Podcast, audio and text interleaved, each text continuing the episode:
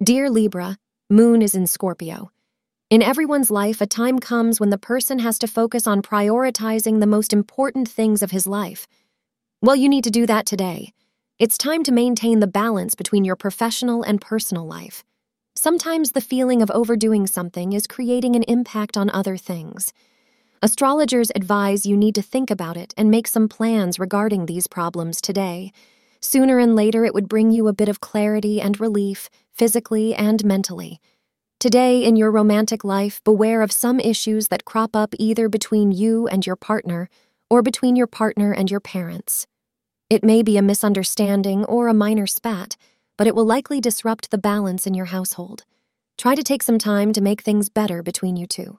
Thank you for being part of today's horoscope forecast. Your feedback is important for us to improve and provide better insights. If you found our show helpful, please consider rating it. For an uninterrupted, ad free experience, simply click the link in the description. Your support helps us to continue creating valuable content. Thank you for being here and see you tomorrow.